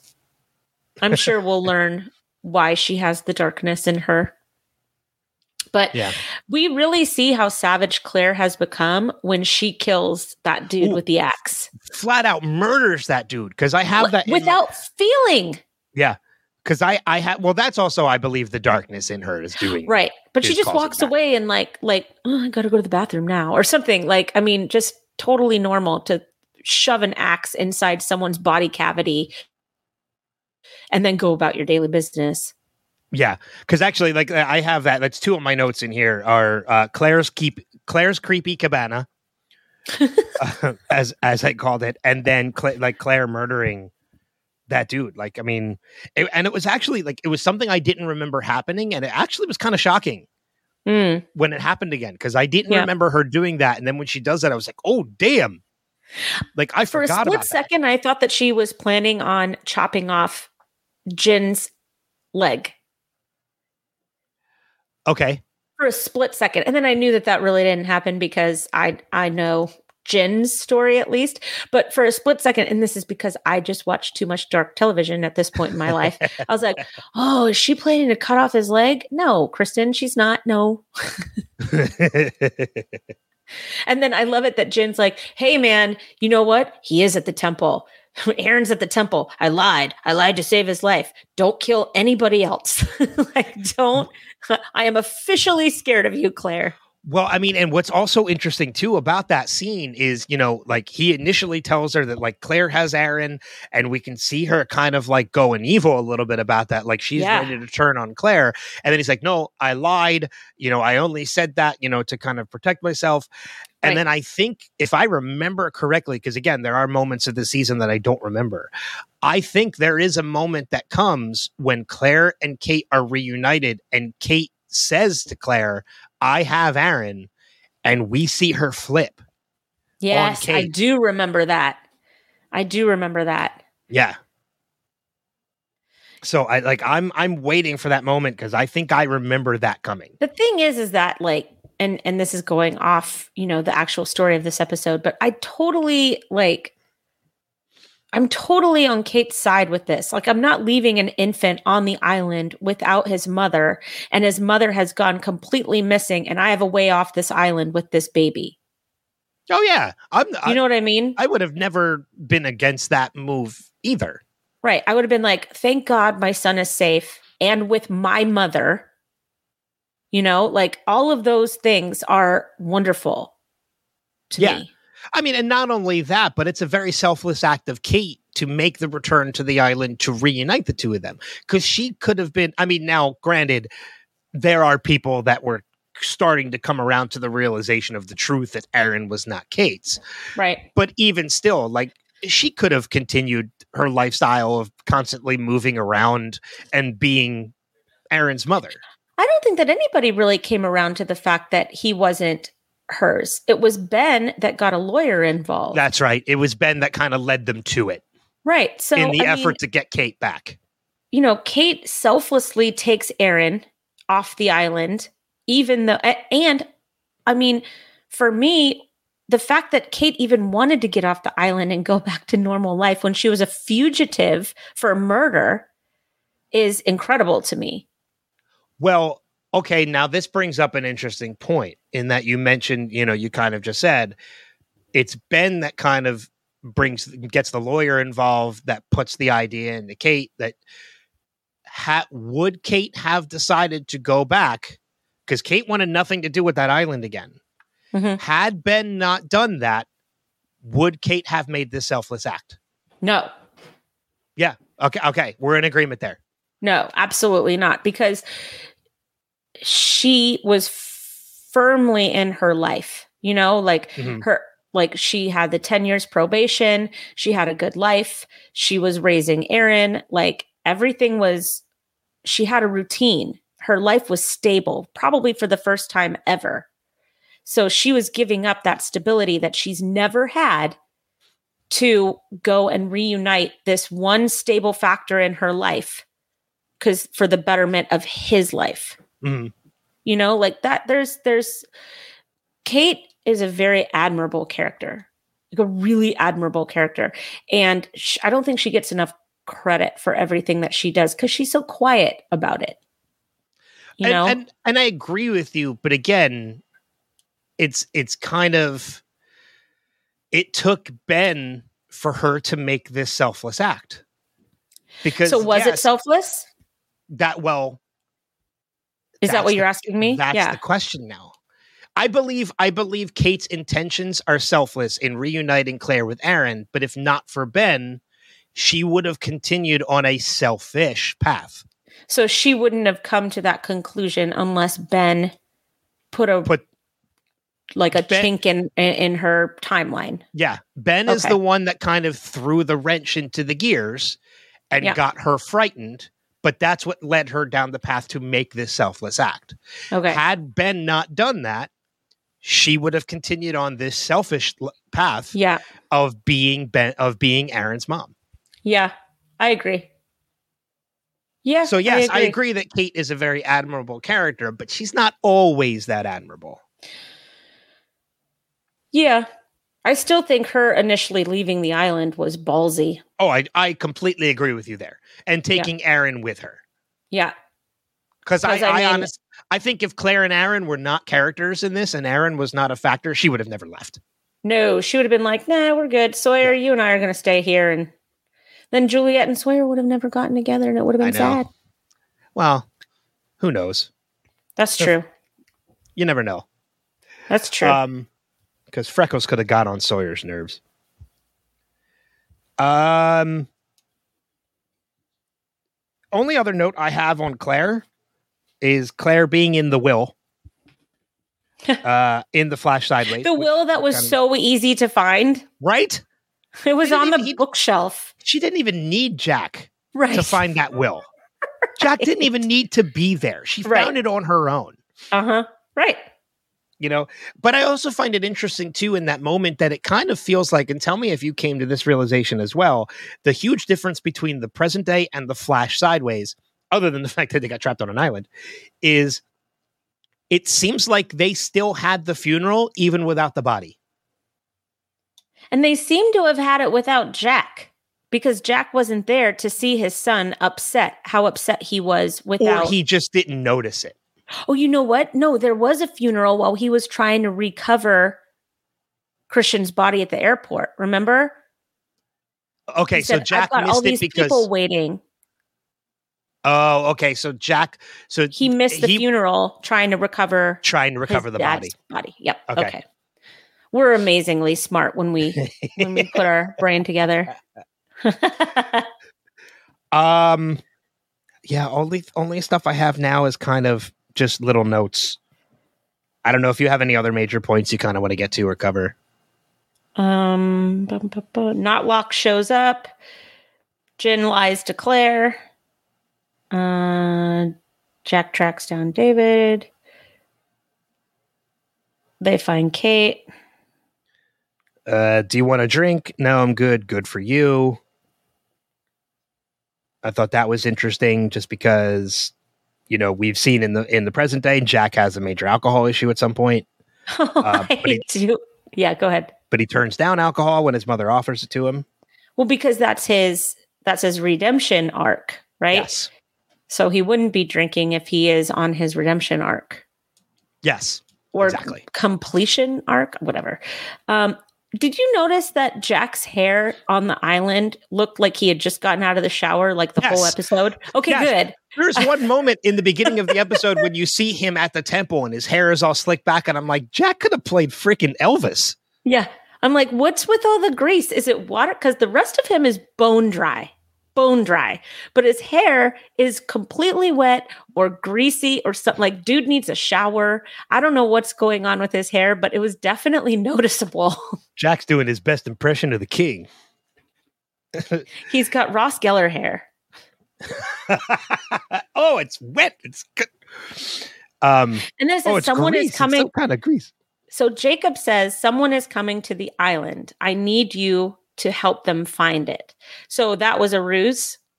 I believe, yeah, that was a ruse because you have, if you actually look at the names on it, um, which we have done in the past before, and 108 has always been a number you've asked me to look up. Um, 108 is a name of Wallace.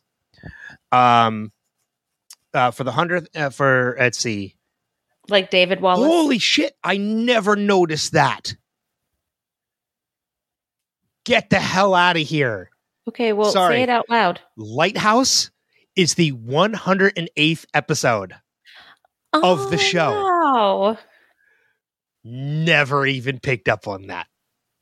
Interesting. That's These showrunners are very God, smart. That's so freaking smart. I love it. Um, I hope people actually listen to our last season coverage of this because I love the last season. I love the whole series, to tell you the truth. Like the whole show. That's why we started this, of course. But like doing this deep dive just gives me a deeper love for Lost. Even when we like have all these questions, I love, I call them puzzle shows. I love puzzle shows. I love it when a show keeps me on my toes. And I feel like Lost accomplished that every se- single season. oh yeah.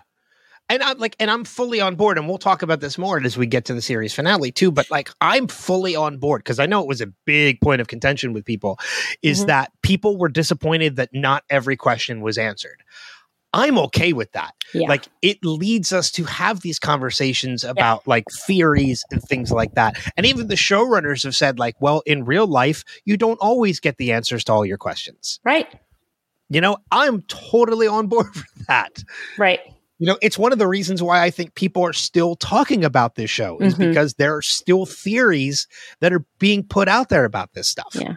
And it's not that it was a bad last season. It's not like it was Dexter or How I Met Your Mother. You know, it was it was just people were aggravated that there were more questions than answers at the end. Okay, well, that seems to be the norm now, all these years later. Yeah. You just hated it with this show because it was the first show to do it. Right. And then it was, It was different. groundbreaking. Yeah, it was different. But here we are, like, you know, however many years later, and it's still awesome. So Wallace is a surname of Scottish origin meaning Welsh. Charles Wallace was a character in A Wrinkle in Time series of children's books. He was a psychic child in stories about time and space travel, changing Yep. the past, series of might have been events, turning Yeah. point event battle, turning point events battles between the powers of good and evil, a large evil cloud called the Black Thing. Uh, in the movie, it's referenced as the darkness, and an evil intelligence called it who controls people's minds. And I've recently read A Wrinkle in Time, and I should have remembered that because they call him Charles Wallace the whole book. He's never Charles. He's always Charles Wallace. Hmm. When you when he's written.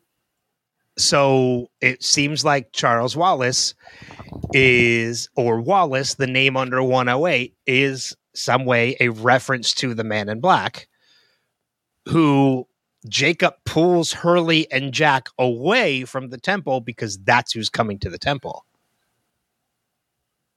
Not it. the island, that's who's going to the temple. I love it. I love it. I love it. See, I love stuff like that. So many freaking references. Um, yeah. And I love all the literary references because we should have a book list. We've talked about this before, but we should have a book list. On that note, there is a book referenced in this episode that is in my notes, and That's that not is- a wrinkle in time. no, it's the annotated Alice, Oh, yeah, yeah, yeah. which are the stories of Alice in Wonderland and Behind the Looking Glass. Um, in which we've gotten a number of references to that. I mean, shit, that's how we end this podcast. Is you know we'll see further down the rabbit hole. Right. Um, you know we've gotten episode. There's an episode called there's an episode called The White Rabbit. You know there's been a number of episodes that are references to Alice in Wonderland, and now this is the book that he is reading is the annotated Alice. Is So- the Jabberwock in there? The Jabberwock, I think, is in Behind the Looking Glass. Okay. I don't think that's a character in Alice in Wonderland. Okay. I Um, remember watching, they made a movie of the Jabberwock or the Jabberwocky when I was a kid. I was like nine or 10 years old. I have a memory of being in the mountains on a family vacation. And it was one, it was like, you know, the Sunday night family movie or something, you know, like that. But I remember there was a movie called The Jabberwock or The Jabberwocky. I've never seen it since. I've always wanted to like check it out again. But do, did you remember that movie? I don't remember that movie. and Alice is in it, and it like it was really good, but it was based on the the poem, um, the Jabberwocky. Uh, yeah, Jabber Jabberwocky. Okay, so Jabberwocky is it's a nonsense it's a nonsense poem written by Lewis Carroll about the killing of a creature named the Jabberwock. It was included in his 1871 novel Through the Looking Glass, so not Beyond Okay. the Looking Glass, Through the Looking Glass. Okay. Um, the sequel to Alice's Adventures in Wonderland. So yeah, it was in Through the Looking Glass. okay. I'm going to try and find that movie. Yeah, I've never, I, I didn't, I didn't know anything about it. Yeah. Maybe maybe I made it up. No, I didn't make it up. It's real. it's real. oh, Anyways, with I was just going to say, apparently there is a there's a video on YouTube of Jabberwocky by Lewis Carroll being read by Benedict Cumberbatch. yeah, okay. Yeah, it's only a minute and 39 seconds long. So Oh my gosh, there are okay. I just looked out my window and there is a bird mounting another bird. I have never seen bird sex before and it's weird.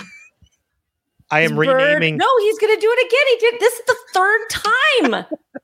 oh my gosh.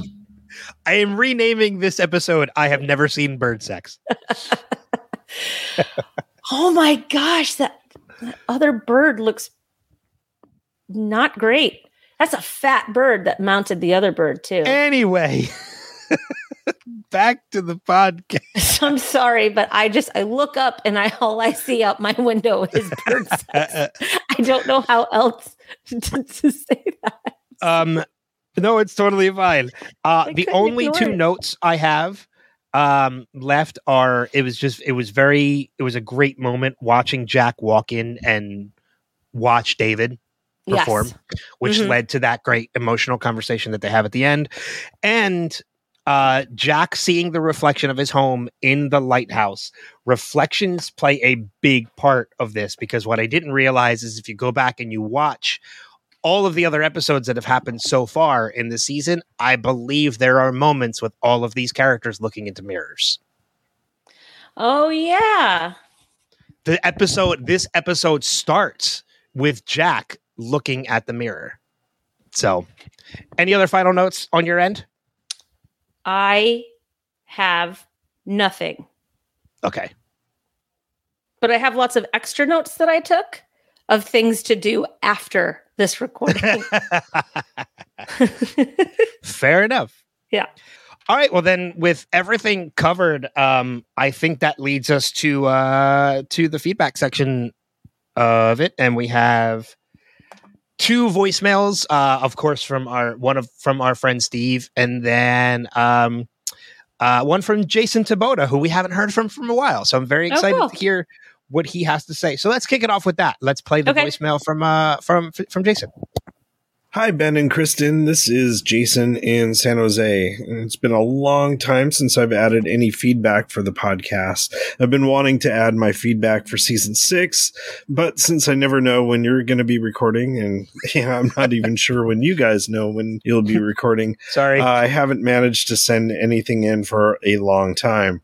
Before getting to the Lighthouse episode, I wanted to talk about mirrors or reflections. Ever since the episode Through the Looking Glass, Lost has been mirroring itself. Seasons three and four mirror each other with the freighter folk. Seasons two and five mirror each other with the Dharma Initiative.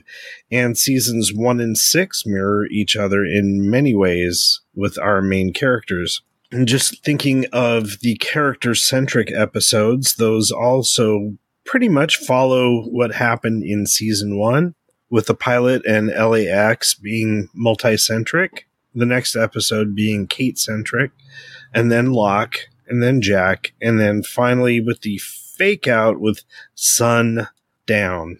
Uh, so I was thinking that was going to be a Sun episode, but nope. And thinking of season six, I think it's really important on a rewatch podcast to talk about exactly what the Flash Sideways is and important clues that come up before the reveal towards the end of the season. So, not trying to spoil anything by talking about that this was a place that they created to find each other before moving on in the afterlife. In LAX, one of my favorite lines is Rose telling Jack that it's okay to let go while she's looking at his grip on the airplane seat. But you can also look at that as her telling him that it's okay to let go and accept his death and have that ability to connect with the other characters that are slowly waking up. But that is in the latter half of the season. But it's nice to see that there was clues of it in the first episode of the season. So back to the mirror theme. I love all of the mirror moments that happen in each of the episodes in season six. In LAX, Jack on the plane is looking at his neck in the mirror. In What Kate Does, Kate is looking at herself in the mirror in the car shop. In The Substitute, there's a moment when Locke can see himself in the round mirror while he's in the tub. And in the episode The Lighthouse, there are so many mirror moments. Uh, first, Jack observing his appendix scar in the mirror. Also, back on the island, Jack sees his reflection in the pond near the temple. Back in the flash sideways, you can see Jack's reflection on the window while he's talking on the phone. And finally, there's a reflection of David as he's playing the piano in the piano cover while he's at the recital. And thinking of the character of David, is he just a reflection of Jack? And then, most obvious of all, is all of the mirrors in the lighthouse. It was really cool seeing all the things in those mirrors. In addition to Jack's childhood home, you could see the temple where Jin and Sun got married. And man, Jack's stubbornness was on full display in this episode when he started breaking those mirrors. Insert Jack just sucks here.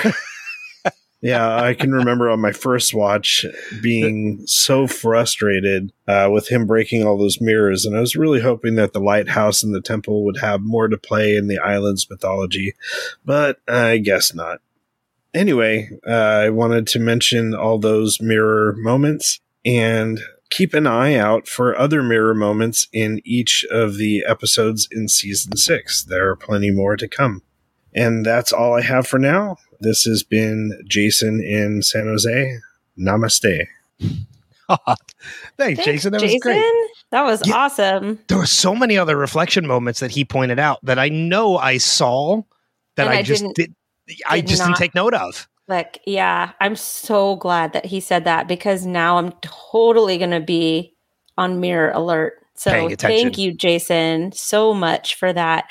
And thank you for sending in um, the feedback. And I'm so sorry that we've been so um, inconsistent with when we record. I'm so sorry. I know that that must be frustrating for anybody that actually wants to keep along with the podcast. So for that, I'm sorry because it is mostly my fault most of the time. So I, I've I'm been so to blame sorry. a couple times. like nowhere near as much as me. Uh, but that also leaves. Uh, but yeah, thank you again, Jason, for that great uh, feedback, and keep them coming because we're again we're only a day and a half late this time. We're not missing the week, so promise, just keep them coming, and we'll keep playing. Uh, but that also leads us to, of course, a voicemail from our friend Steve Brown. yeah. Hello, Ben and Kristin. This is Steve, and I just realized I'm cutting it kind of close this week, so I need to get this uh, one for the Lighthouse done. Well, I guess it's just Lighthouse. Okay, finally, a previously on that doesn't have Juliet's death again. Thank you, Lost. Remember how Jack got that scar on his stomach? Is that that's oh that's his appendectomy scar from the island, right? Remember, did Jack have a son in the other timeline in this present timeline that we're back at the temple now? Dragon, for a guy that doesn't like the English on his lips or whatever, you're really speaking it a lot now. Ooh, Hurley C and Jacob again. And Claire, I mean, looking very Rousseau like. Ooh, Hugo getting a little bit of a tood there. I'm a candidate. I can do what I want. Why don't you go back to the courtyard, dragon? and Hugo has a little Hogan. insight into Jack there. And I think does Jacob he gives gives him a, a way to bring Jack along, right? To this adventure. What is that in the bassinet? Like a squirrel or something that she's made that's dead? Ew.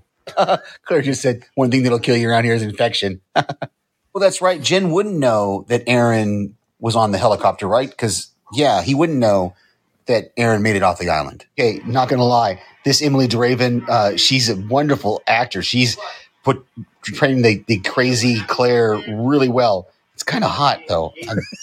Is that weird? I love it. Hurley has some of the best theories. What if these skeletons are us? Something's confusing me. He said something about watching the Red Sox uh, when he brought David home, but then in the picture, he's got an LA hat on. I don't know what that means. I'm not taking back what I said about Jack earlier just because he's changing and getting more vulnerable and a little introspective here. But gosh, to admit that he was broken and that he thought the island could fix him, wow. Hurley just said Lighthouse, title of the episode, mic drop. Okay, so I guess Jin does know that Aaron's off the island that Kate took him. Well, and she just murdered this guy with an axe. Hey, look, it's what it's not dragon. It's Dogan, Dagon. I don't remember the temple. Uh, 108 degrees, just like the time and everything. Jack, you're turning into a jerk again. You just smashed the mirror. That's not right. Okay, but you're turning out to be a pretty good dad, I guess. Here it is, Lighthouse again. Title of the episode, mic drop. Jacob still manipulating people. And now Jin's saying that he lied about Kate raising the baby. I don't know what's going on. You're lying again, saying that you did see Aaron at the temple. Uh, Claire just called him not John. That's what we've been calling him, not John Locke. And that's the end of the episode. Ugh. Uh, thank you, Steve. And no, it is not weird because I felt the same way. you guys are so silly. you guys are so silly. I love it. Uh, but thank you guys both for the feedback. And again, Yes. we encourage everybody out there that's listening to please leave us feedback. Easiest ways to do that. Uh, you can email us directly, feedback at revisitedpod.com, where you can send us an email or record yourself in a voicemail and send it to us, or just go to revisitedpod.com and you can find links there to where you can subscribe, watch the video version, send us feedback, all that great stuff. Um, real quick, rapid fire. Any recommendations for the week? Anything you want to kind of throw out there to, to recommend to people? Get a puppy. They're awesome. Get a puppy. Fair enough. Um, I will mention this very, very quickly. I'm doing a what I call the summer of the unwatched, where I threw 175 movies I've never seen before into a playlist. I hit shuffle, and whatever movie comes up, that's the movie that I watch. Um, and the goal was to get through 50 of them before September 1st, and I've already watched eight. So Oh, it's gonna be it's gonna be very easy. Um, I watched Air last night with Ben Affleck and Matt Damon. Amazing movie. It was so good. Um, but the other movie I watched that was really weird in concept, but oddly very sweet in story is a movie called Swiss Army Man with uh, Daniel Radcliffe. Um, Oh, it's basically a story of a man who is uh, stranded on a deserted island, ready to die until a corpse washes up on shore, and he befriends the corpse. Uh, and the corpse is Daniel Radcliffe. I Um, love the I love the movies that Daniel Radcliffe chooses post Potter. He has shaken the Harry Potter stereotype so greatly. I think he did that with movies. Guns Akimbo. Well, even Horns, which he did before Guns Oh, Akimbo, yeah. is a fantastic movie. Yeah, yeah, yeah. But Swiss Army Man, it's actually written and directed by the Daniels, who are the same people that did That Everything did- Everywhere All at Once. Which is the best movie ever. Which is which, yeah, you and I are in complete agree with. Yeah. So, uh, any final notes before we we wrap things up? no, I'm good. Cool.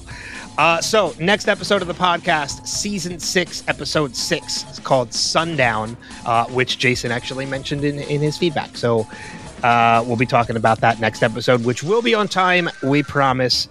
Uh, but with that being said, thank you everybody for being a listener, for a subscriber, for watching, all that you do, just being a part of this family. But until next time, we'll see you guys further on down that rabbit hole. Take care. Bye.